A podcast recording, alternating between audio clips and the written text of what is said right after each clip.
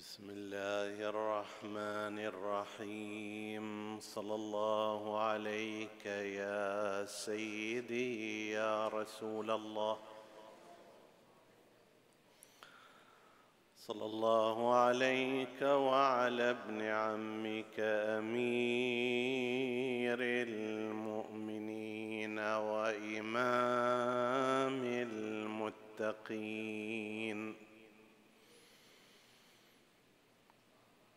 صلى الله عليك وعلى أهل بيتك الطاهرين. صلى الله عليك يا سيدي يا أبا عبد الله الحسين. صلى الله عليك يا سيدي يا أبا عبد الله يا جعفر الصادق البار الأمين. ما خاب من تمسك بكم وأمن من لجأ إليكم. يا ليتنا كنا معكم فنفوز فوزا عظيما. عطروا مجالسكم بذكر محمد وآل محمد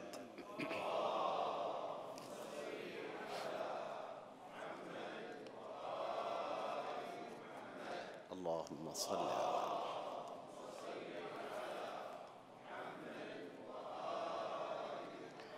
اللهم صل على محمد.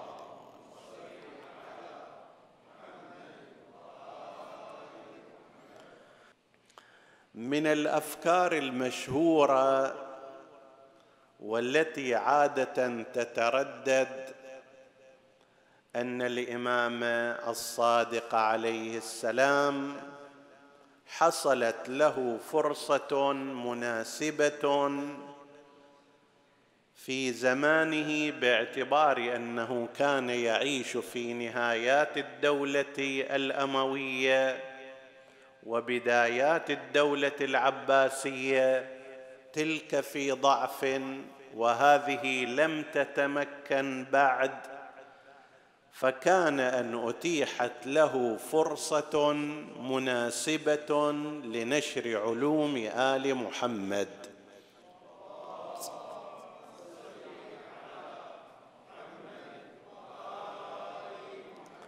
وهذه الفكرة صائبة جزئيا.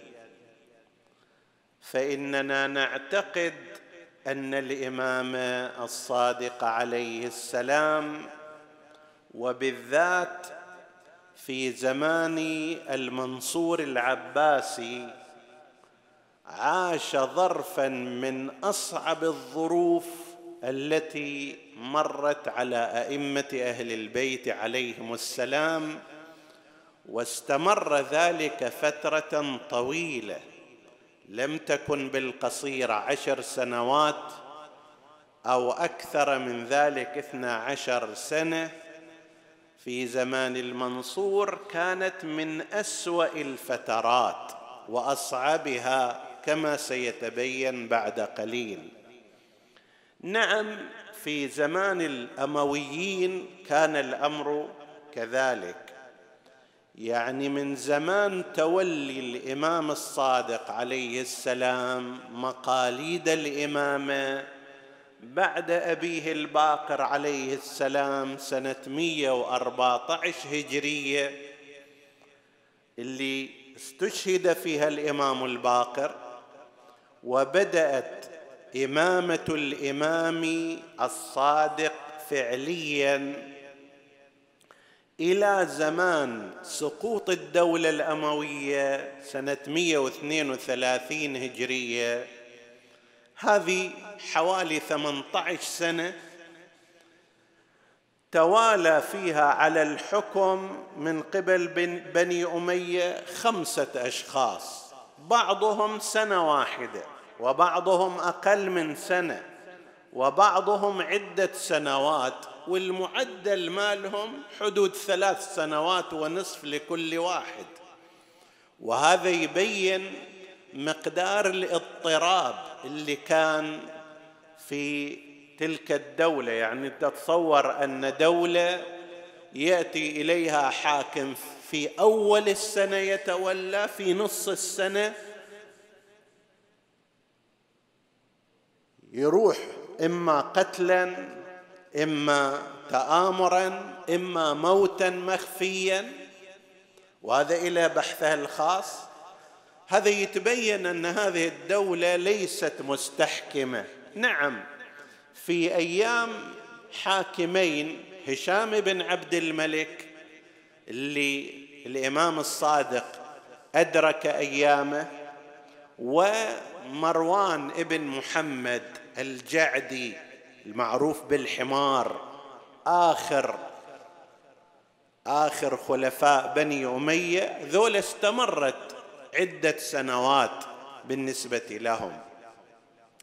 فهو بهذا المقدار فعلا الإمام الصادق عليه السلام استطاع أن يستفيد من هذه الظروف ضعف الحكام وعدم سيطرتهم الأمويين أن يكون في المدينة وأن يبث العلوم بنحو لم يسبق إليه مثيل. أربع وثلاثين سنة كانت إمامة الإمام الصادق عليه السلام. فهذه فترة تمكن الإمام بطبيعة الحال من أن يبث العلم وفعلا تم ذلك في أيامه الأولى أيام اللي كان في المدينة. لكن لما نجي إلى جهة الفترة العباسية نجد وضع الإمام وضع صعب.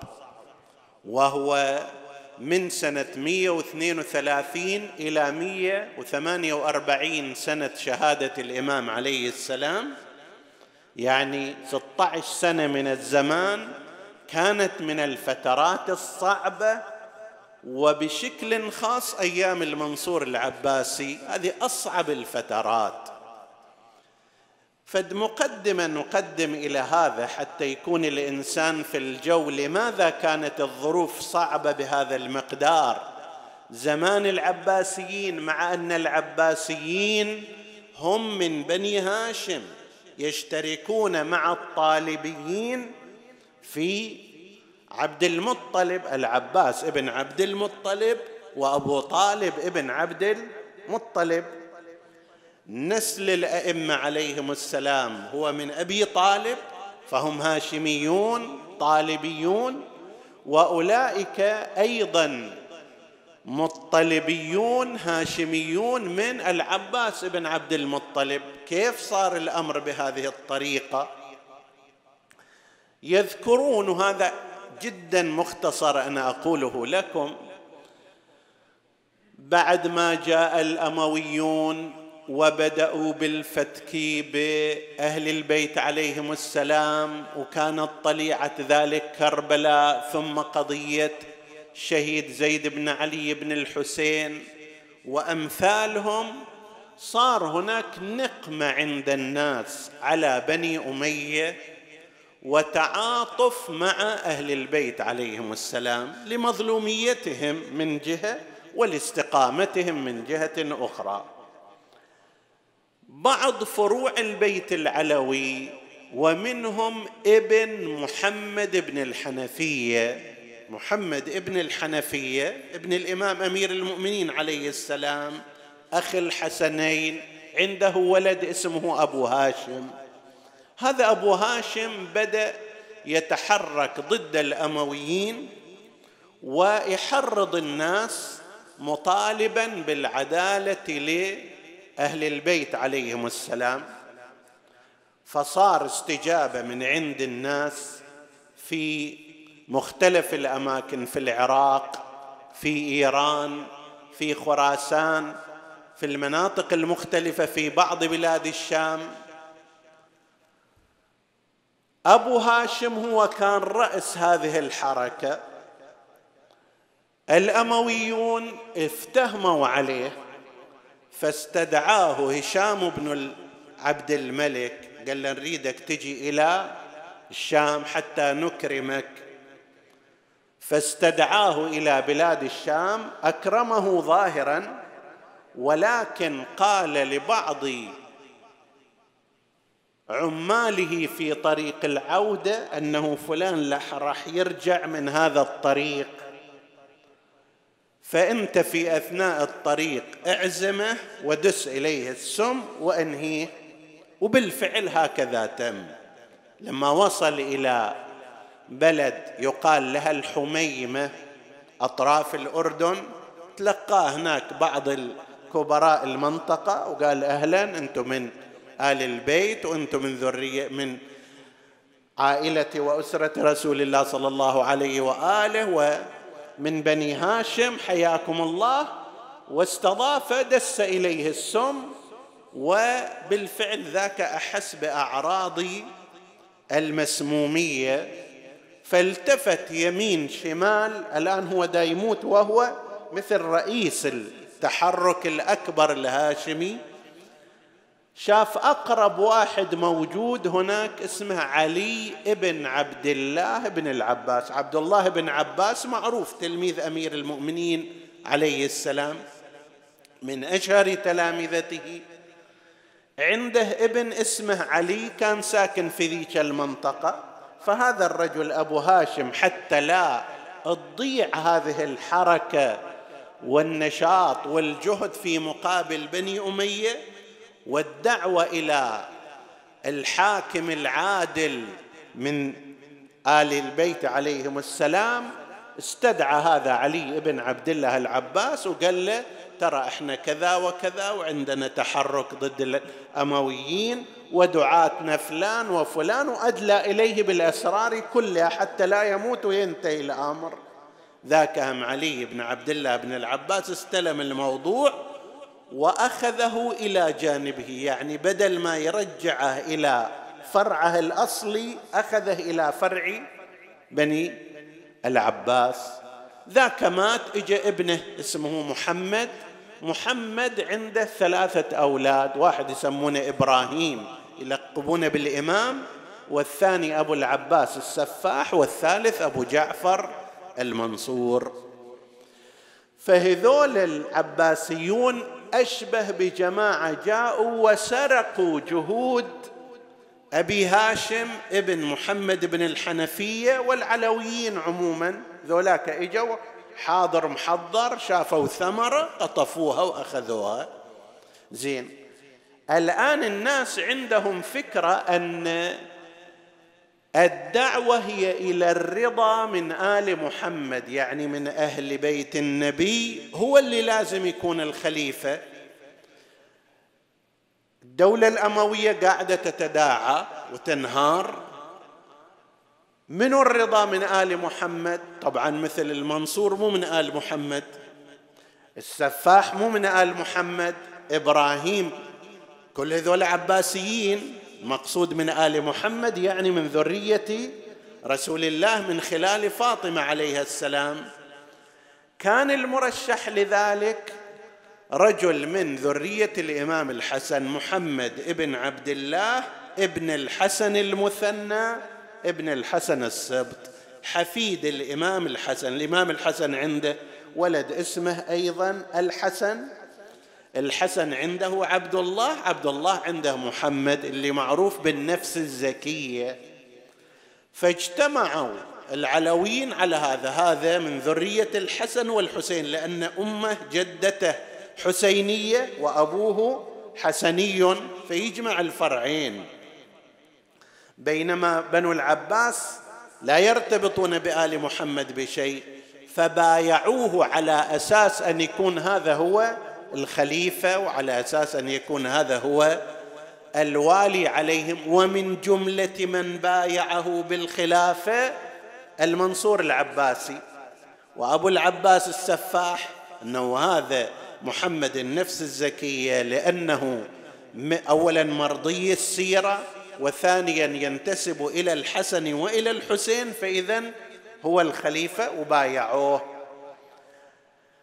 العباسيون الآن إذا ما دام استلموا أسرار هذه الدعوة فكيف يسلموها بعد؟ هذه جتهم جاهزة وحاضرة كيف يسلموها؟ ما رضوا أن يسلموها. لذلك لما انهارت الدولة الأموية قبضوا عليها قالوا إحنا الخلفاء. وبدأوا يطاردون أبناء الحسن وأبناء الحسين عليهم السلام وبالذات هذا اللي بايعوا يعني هذا اللي واليهم أمس واللي صفقوا على ايده مبايعين له أصبح والآن شنو؟ يطاردونه ويطلبونه بالقتل. من هنا تبدأ الظروف الصعبة التي عاشها الإمام الصادق صلوات الله وسلامه عليه. العباسيون باعتبار الدعاة كلهم صاروا بإيدهم. أبو مسلم الخراساني صار بإيدهم أبو سلمة الخلال بإيدهم. فلان فلان. يعني مثل إذا فرضنا واحد رئيس الشرطة صار بإيده بعد كل فروع الشرطة تكون شنو؟ تحت يدي. هذا اللي حصل. فمن هناك بدأ الاضطهاد. لأهل البيت من قبل العباسيين أنفسهم بشكله الأكبر. اجى اولا أبو العباس السفاح. أبو العباس ما بقى فترة طويلة أربع سنوات ومات بشكل غامض. وكان أكو تنافس بينه وبين المنصور اخيه هما أخوان غير شقيقين. ولذلك بعضهم يحتمل أن يكون بتدبير من المنصور أن هذا أبو العباس السفاح انتهى.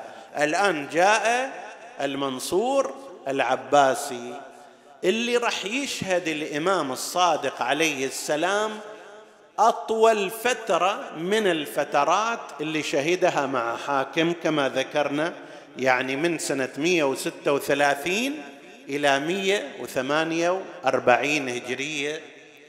أي 12 سنة الإمام عليه السلام عاش تحت سيطرة المنصور العباسي. المنصور العباسي كان عنده خصال سيئة كثيرة.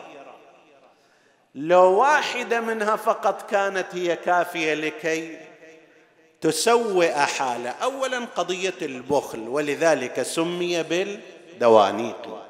إنسان بخيل ليس معطاء مع وفرة المال. طبعا البخيل لاحظوا أيها الأحباب البخيل مو قضية عنده فلوس وما عنده فلوس نفسه نفس شحيحة نفسه نفس شحيحة. ولذلك لا يعطي مالا لا يعطي فرصه لا يعطي احدا ثناء يحسد غيره إلى غير ذلك. هذا واحد. وثانيا كان قاسيا جدا. قضية القتل عنده كانت شيء سهل ويسير ويقول بكل بساطة إلى واحد من مستشاري يقال له محمد ابن الإسكندري يقول له يا أبا جعفر ذاك يقول للمنصور يكنى بأبي جعفر يا أبا جعفر لقد هجمت على العقاب حتى كأنك لم تسمع بالعفو. لأنه هذا المنصور جمع أبناء الحسن قريب من أربعين واحد كلهم سجنهم في سجن المطبق. آخر الأمر هدمه عليهم أيضا فكان قبرا لهم.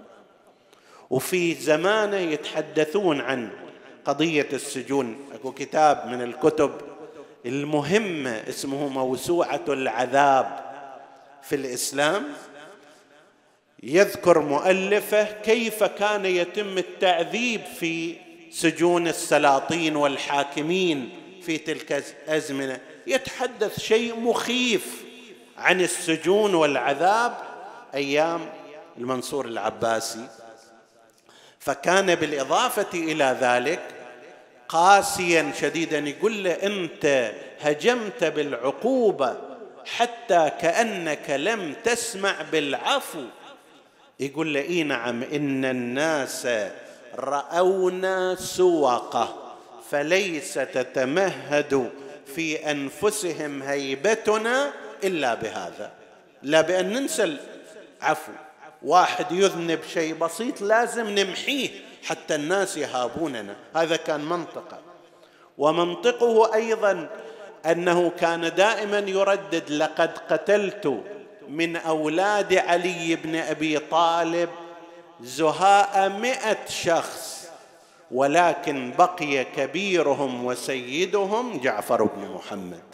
هذا اللي بعده لا يزال موجود وهذا اللي جر فيما بعد إلى أن يقوم بقتله واغتياله بواسطة السم. في هذه الفترة كما قلنا الإمام الصادق عليه السلام عاش في أيام المنصور العباسي ظرفا استثنائيا. اولا كما قلنا المنصور العباسي كان قاسيا مع آل علي عليه السلام بالذات من بني الحسن. عشرات سجن. أول شيء وربما آخر شيء ذكر في التاريخ قضية عندما كان يبني بغداد. هذا مذكور في عيون أخبار الرضا. عندما لأن أول شيء المنصور كان أقام في الكوفة والحيرة بعدين انتقل إلى بغداد وبناها. في أثناء بنائها كان يبحث عن العلويين والطالبيين لكي يضعهم في داخل الاسطوانات.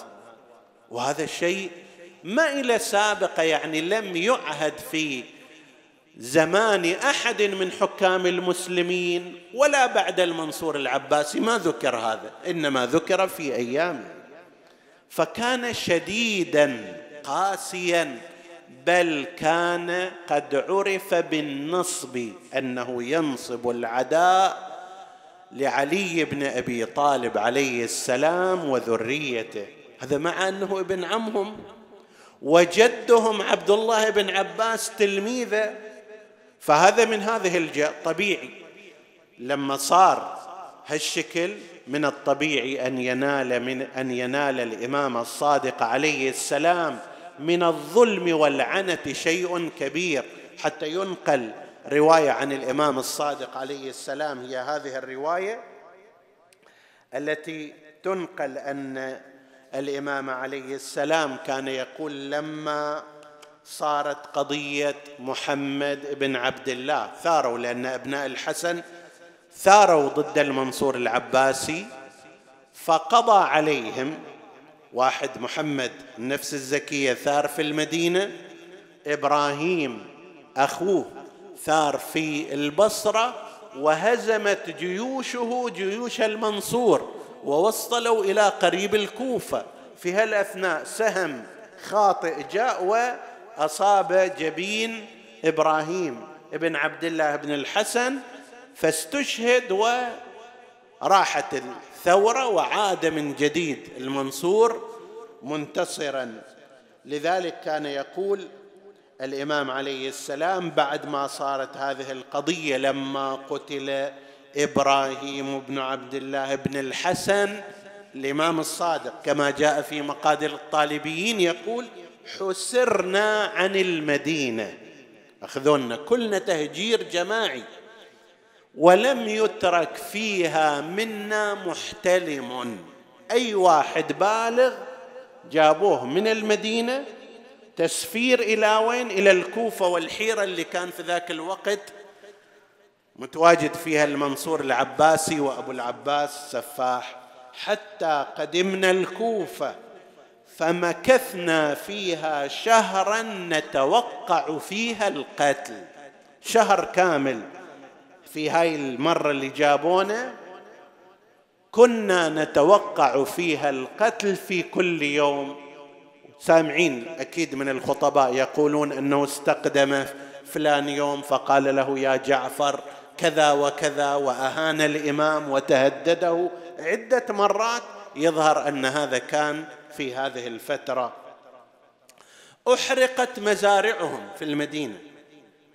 أحرقت الدور. نسمع إحنا من الخطباء وهو صحيح أنه باب الإمام الصادق عليه السلام أحرق بالنار وقام صلوات الله وسلامه عليه بإطفاء تلك النار وهو يبكي. فلما سئل وأنه ليست بأول مرة يجترأ عليكم قال لا إنما أذكر يوم احرقوا خيام جدي أبي عبد الله الحسين.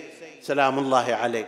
هذه في الفترة اللي بدأت الحملة ضد أهل البيت من قبل المنصور العباسي فأحرقت مزارعهم في المدينة وأحرقت بيوتهم أيضا.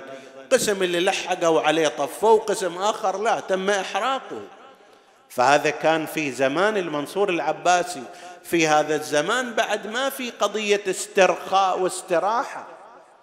أكثر من هذا أيضا في نفس زمان هذا المنصور العباسي تم صناعة مذهبين مقابلين لمذهب أهل البيت ومذهب جعفر بن محمد الصادق صلوات الله وسلامه عليه وعليهم. واحد المذهب المالكي والثاني المذهب الحنفي. المذهب الحنفي مذهب أبي حنيفة النعمان. أبو حنيفة النعمان توفي بعد الإمام الصادق بسنتين سنة 150 هجرية. مالك ابن أنس الأصبحي توفي سنة 179 هجرية. هذان المذهبان شهر في مقابل مذهب أهل البيت. عليهم السلام عليهم السلام. ودعم في مقابل المذهب الجعفري. مذهب الإمام كان ينتشر بين الناس. كل سؤال موجود جوابه وجواب عن رسول الله وموافق للأصول. الطرف الآخر ما عنده هذا الشيء بس كان عنده دعم الدولة.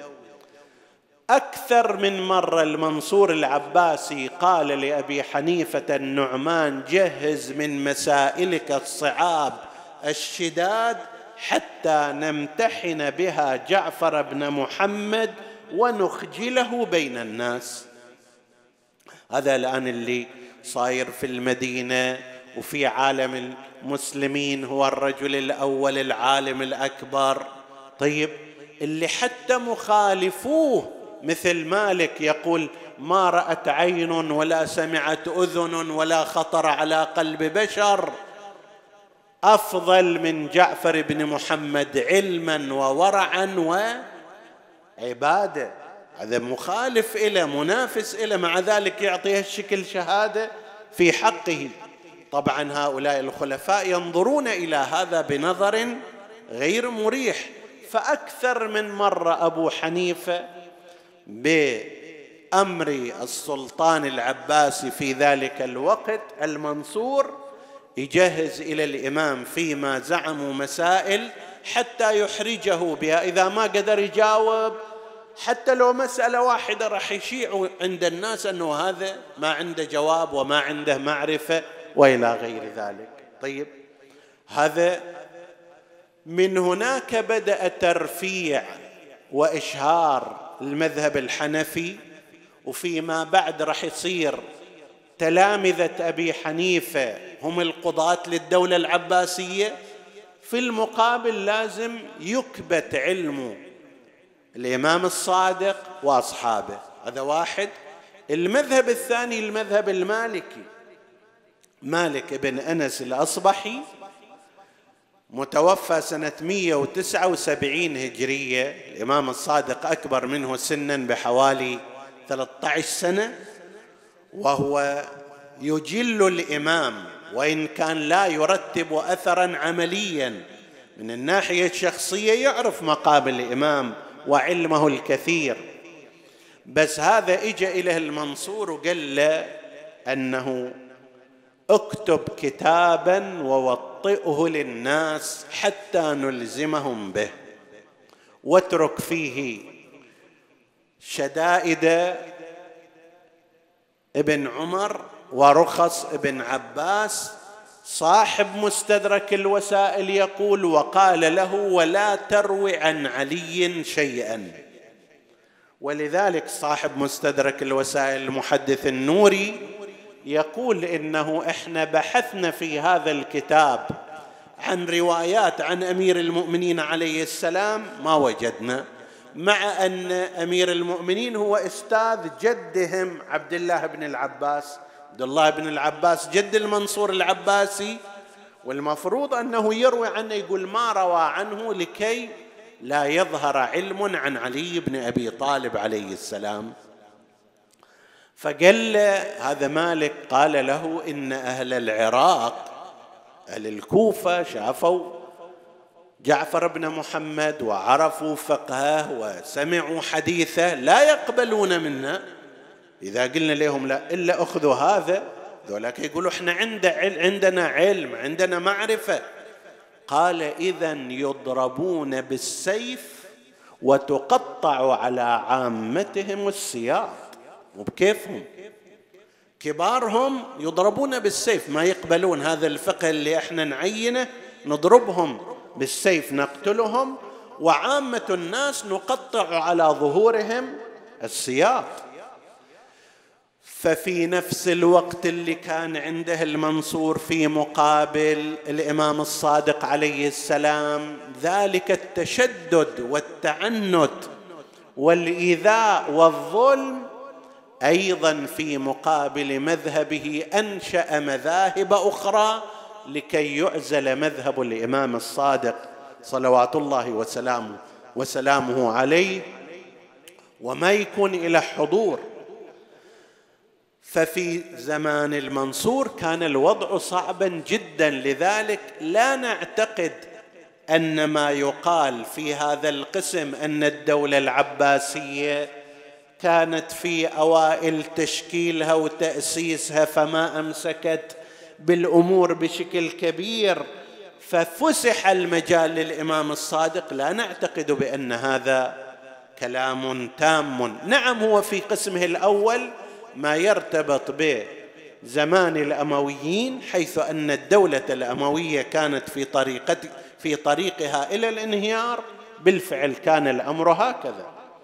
لكن قريب من 12 سنة في زمان المنصور العباسي كان الوضع شديدا جدا والإمام تعرض إلى أذى كبير. من ذلك أن الإمام أخذ من المدينة وأبقي في الكوفة والحيرة مدة سنتين متتاليتين. مع أنه الإمام مو مكانه الكوفة. ذاك الوقت كان أبو العباس السفاح والمنصور العباسي بعدهم لا يزالون في منطقة الحيرة ما صارت بغداد عاصمة إلى ذاك الوقت. الحيرة بين النجف وبين الكوفة الآن اللي يروحون إلى تلك الأماكن رزقنا الله وإياكم زيارة أمير المؤمنين وأهل بيته الطاهرين. يشوفوا أن هناك منطقة متوسطة بين الكوفة وبين النجف الأشرف يقال لها الحيرة. هاي الحيرة في ذلك الزمان كانت هي عاصمة العباسيين الأولى قبل أن ينتقلوا إلى بغداد ويأسسوا بغداد. الإمام الصادق عليه السلام جلب من المدينة المنورة إلى هذه المنطقة وأبقي فيها سنتين كاملتين بعيدا عن مركزه الأصلي في المدينة. كان الإمام يبدي تبرمه ويشتاق إلى أن يكون إلى جوار قبر جده رسول الله صلى الله عليه وآله. ولكن سبحان الله هذه كانت فيها فوائد. يعني كان من فوائد بقاء الإمام عليه السلام وإن كان ليس باختياره إلا أنه اولا عرف شيعته على قبري. الإمام الحسين عليه السلام والإمام أمير المؤمنين. قبر الإمام أمير المؤمنين عليه السلام كان مخفيا. من أول ما دفن إلا من معرفة الأئمة أو خلص شيعتهم خوفا عليه من أن ينبش على يد الخوارج أو على يد العباسيين. فالإمام الصادق لما صار في الحيرة قريب من الكوفة كان يخرج ويأخذ معه بعض خلص شيعته لتعريفهم بمكان قبر الإمام أمير المؤمنين عليه السلام. ولذلك بعض هؤلاء الطائفيين الآن يشيعون كلام أنه هذا القبر اللي موجود في النجف ليس قبر أمير المؤمنين أو أنه قبر المغيرة ابن شعبة. هذا كلام سخيف لا أصل تاريخي له. سيد بن طاووس في كتابه فرحة الغري ينقل كثيرا من الروايات التي تشير إلى أن الإمام عليه السلام الصادق مو بس هو طبعا هو وقبل الإمام الباقر وقبل الإمام السجاد عليه السلام كانوا يذهبون لزيارة هذه المنطقة اللي معروفة سابقا باسم الذكوات البيض.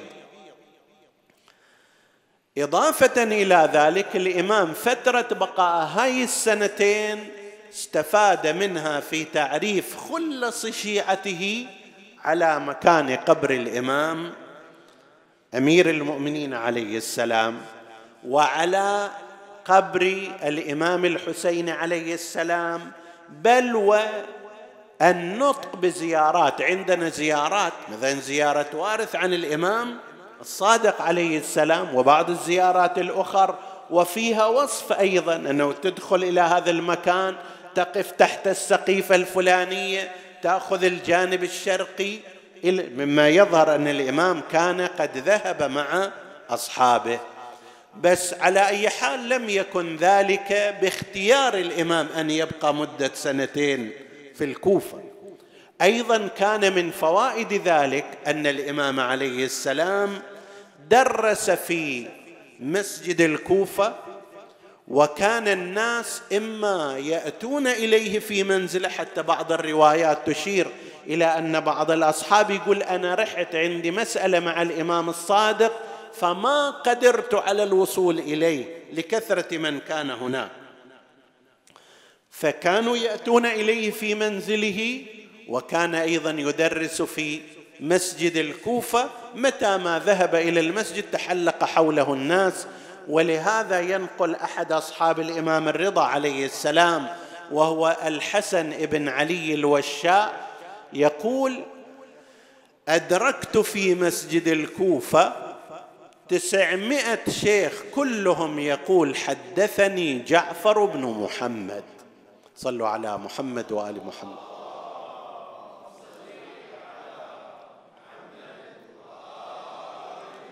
يعني هؤلاء أخذوا عن الإمام الصادق عليه السلام في الفترة التي كان فيها. وإن كانت فترة صعبة وشديدة وكان الإمام عليه السلام فيها ماخوذا من المدينة على غير إرادته إلا أنه مع ذلك لم يترك أمر تبليغ الدين والتعريف بالأحكام في ذلك الوقت. المنصور العباسي كانت مواقفه تجاه الإمام عليه السلام مواقف سيئة جدا.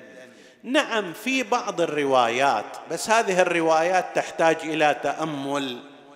منها ما أورده ابن شهراشوب المازندراني في باب أنه كيف سمح للإمام بأن ينشر علمه.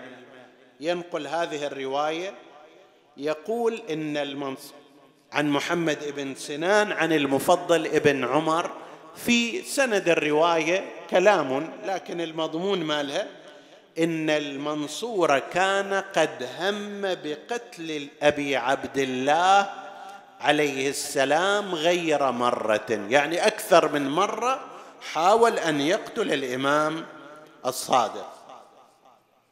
فكان إذا بعث إليه ودعاه ليقتله فإذا نظر إليه هابه ولم يقتله. قضية غيبية أن الله سبحانه وتعالى كان يلقي عليه الخوف والهيبة من الإمام فيتراجع غير أنه منع الناس عنه.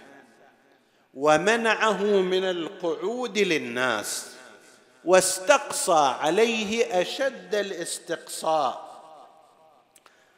مراقبة استقصاء حتى أنه كان يقع لأحدهم مسألة في دينه في نكاح أو طلاق أو غير ذلك فلا يكون عندهم علم ذلك ولا يصلون إليه فيعتزل الرجل أهله.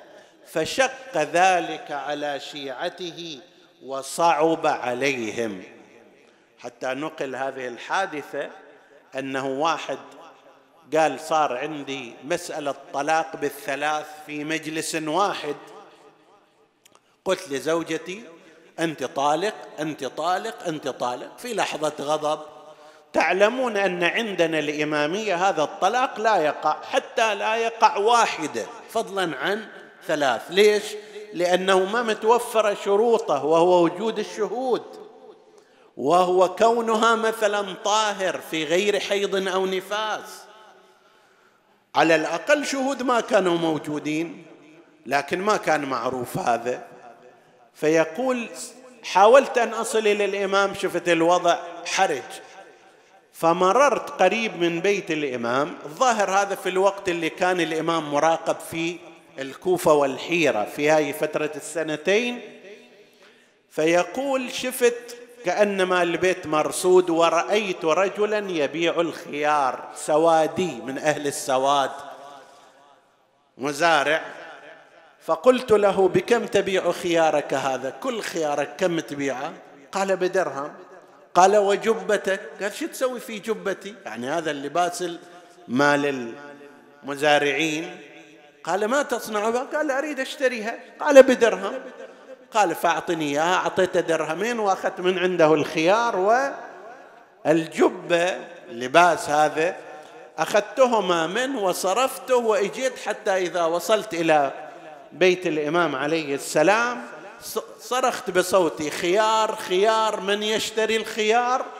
فجاءني صوت من داخل الدار يا صاحب الخيار هلم وادخل فدخل باعتبار مثلا قاعد يبيع خيار على أهل البيت فطرح مسألته وأخذ جوابها. إلى هالمقدار كان في زمان الإمام عليه السلام يقول فشق على ذلك فشق ذلك على شيعته وصعب عليهم حتى كان أحدهم يريد مسألة من مسائل الطلاق والنكاح فلا يصل إليه.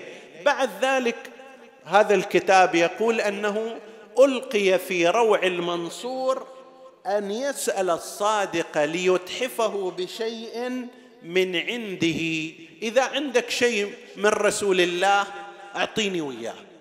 هكذا يقول.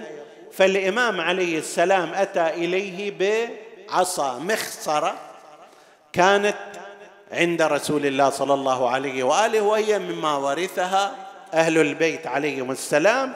إجا وقال له ترى هذه العصا ورثناها عن رسول الله صلى الله عليه وآله. ففرح المنصور فرحا شديدا وأخذها واعتز بها وخفف على الإمام حسب هذا الخبر بعد ذلك. لكن هذا إذا صح هذا الخبر إنما كان لفترة وجيزة ولم يكن بشكل عام. الإمام بقي في زمان المنصور ليس في حالة حسنة ربما وقت اللي كان هذا السبب في أن يخليه يرجع إلى المدينة ويعيش حياته بشكل طبيعي لكنه لم يكن قد خفف عليه تخفيفا تاما. ولذلك كما ذكرنا كان يقول باستمرار لقد قتلت من ولد علي بن أبي طالب مئة ولكن بقي بعد ذلك سيدهم وأكبرهم وهو جعفر بن محمد. ولا سبيل إلا إلى قتله. يقول أنا هذا محمد الإسكندري يقول قلت إلى ترى جعفر بن محمد مو في وارد النهضة عليك ولا ضدك ولا عنده حركة وثورة وكذا قال أني أعلم أنك ممن تواليهم والملك عقيم. أنا ما أقبل كلامك. ترى أنت واحد من أولياء جعفر بن محمد فما أقبل كلامك فيه. يعني تبرئة الإمام من قبل هذا الرجل أمامه لم يقبلها المنصور العباسي. ولذلك عزم على التخلص من الإمام سلام الله عليه. أكثر من مرة حسب هذه الرواية دعاه لكي يقتله.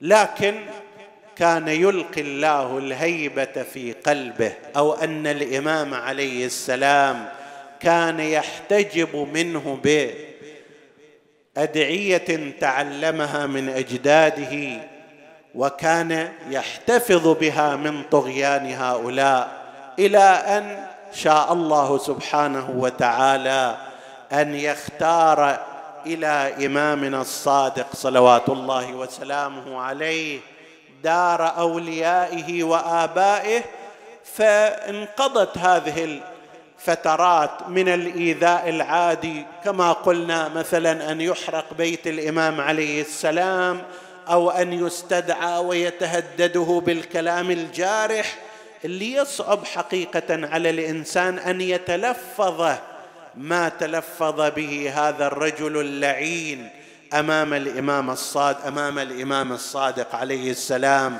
حتى قيل أنه قال للربيع وزيره. قال للربيع وكان ذلك في إحدى أيام ذهابه إلى المدينة. قال له يا ربيع إذا ذهبنا إلى المدينة فذكرني بجعفر. قتلني الله إن لم أقتله.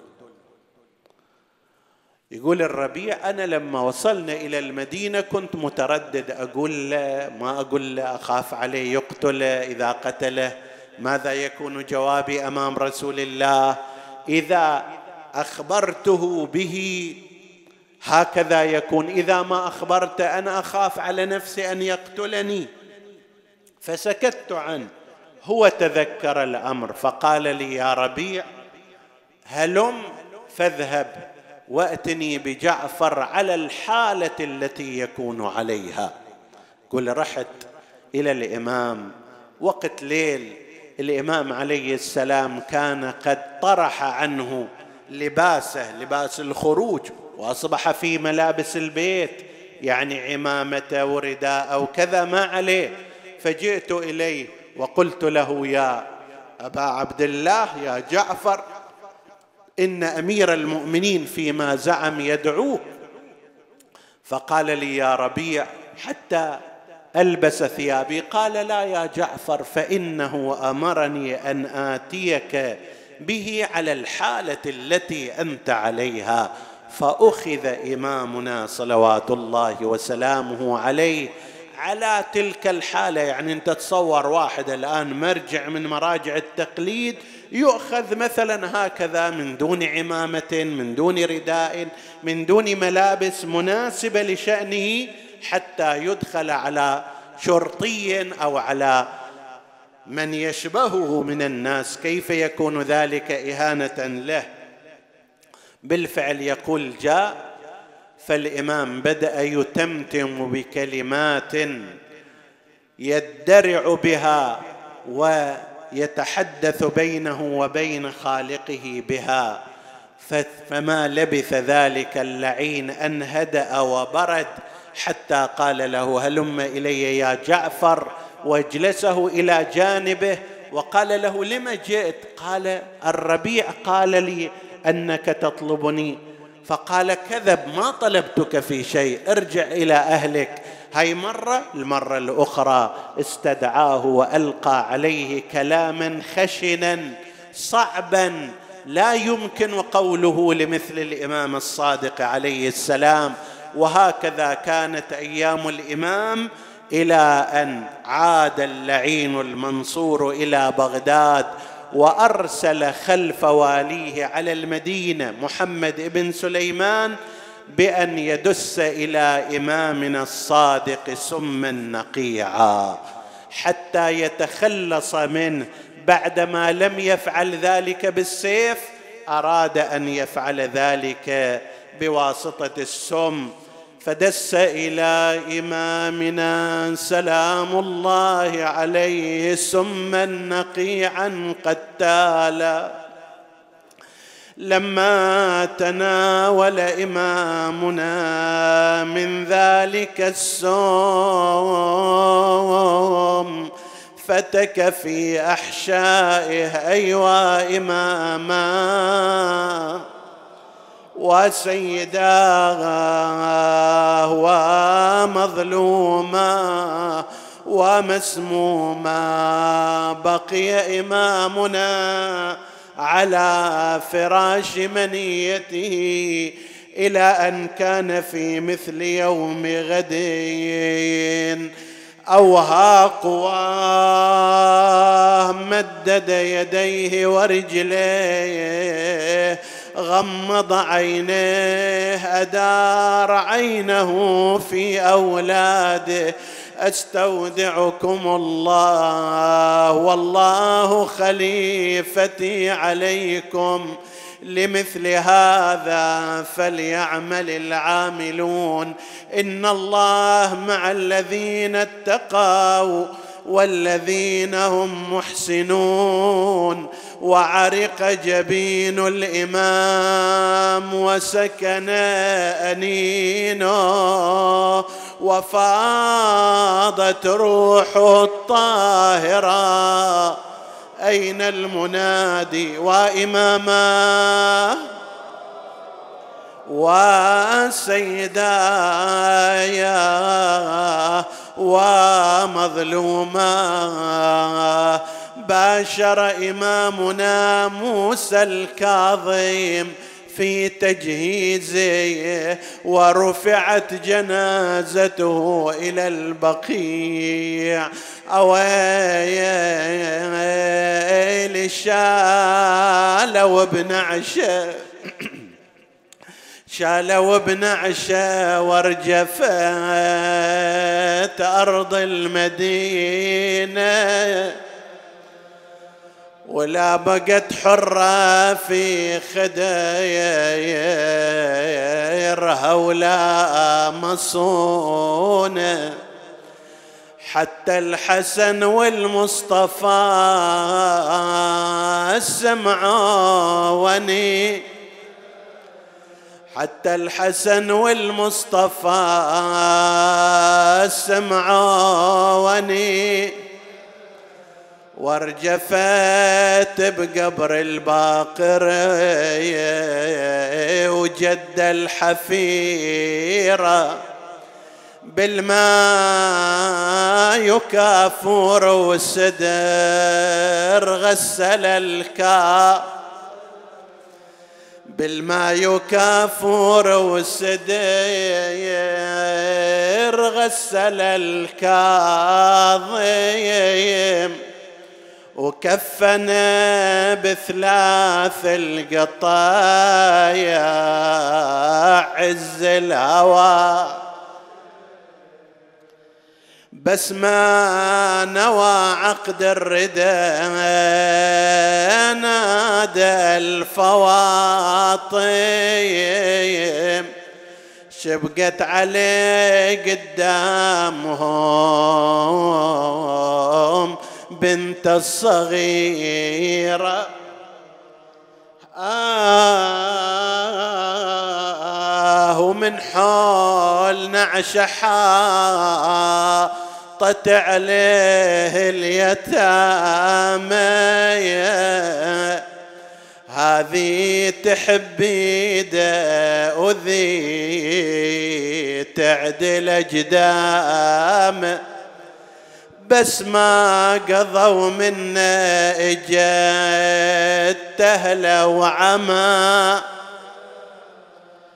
قام ابنه الكاظم يلحده بالحفيرة. نزل أبوه بحفرته ومن القلب ذاب. لا شاف طعن بالصدر لا عاين صوى. آه لا شاف ضربة بالجسد لا شلعن الشاف. لا عاين من الخيل أضلاع كسيرة وين راح قلبك يا ساعد الله؟ قلب أبو ومحمد السجاد. من عاد يدفن والديه وجملة الأجساد سبعين جثة حيود كلها شيوخ ولاد. ما إن بقيت من الهوان على الثرى. ملقا ثلاثا في ربا ووهاد إلا لكي تقضي عليك صلاتها. زمر الملائك فوق سبع شداد نسألك اللهم وندعوك باسمك العظيم الأعظم الأعز الأجل الأكرم. يا الله اغفر لنا ذنوبنا كفر عنا سيئاتنا. آمنا في أوطاننا لا تسلط علينا. من لا يخافك ولا يرحمنا ولا تفرق بيننا وبين محمد وآله طرفة عين. فض اللهم إخواني الحاضرين والسامعين فردا فردا. اقض اللهم حوائجهم اشف مرضاهم لا سيما المرضى المنظورين. اللهم اشفهم بشفائك وداوهم بدوائك وعافهم من بلائك وتقبل اللهم عمل المؤسسين بأحسن القبول إلى أرواح موتاهم وموت السامعين. نهدي ثواب الفاتحة تسبقها الصلوات.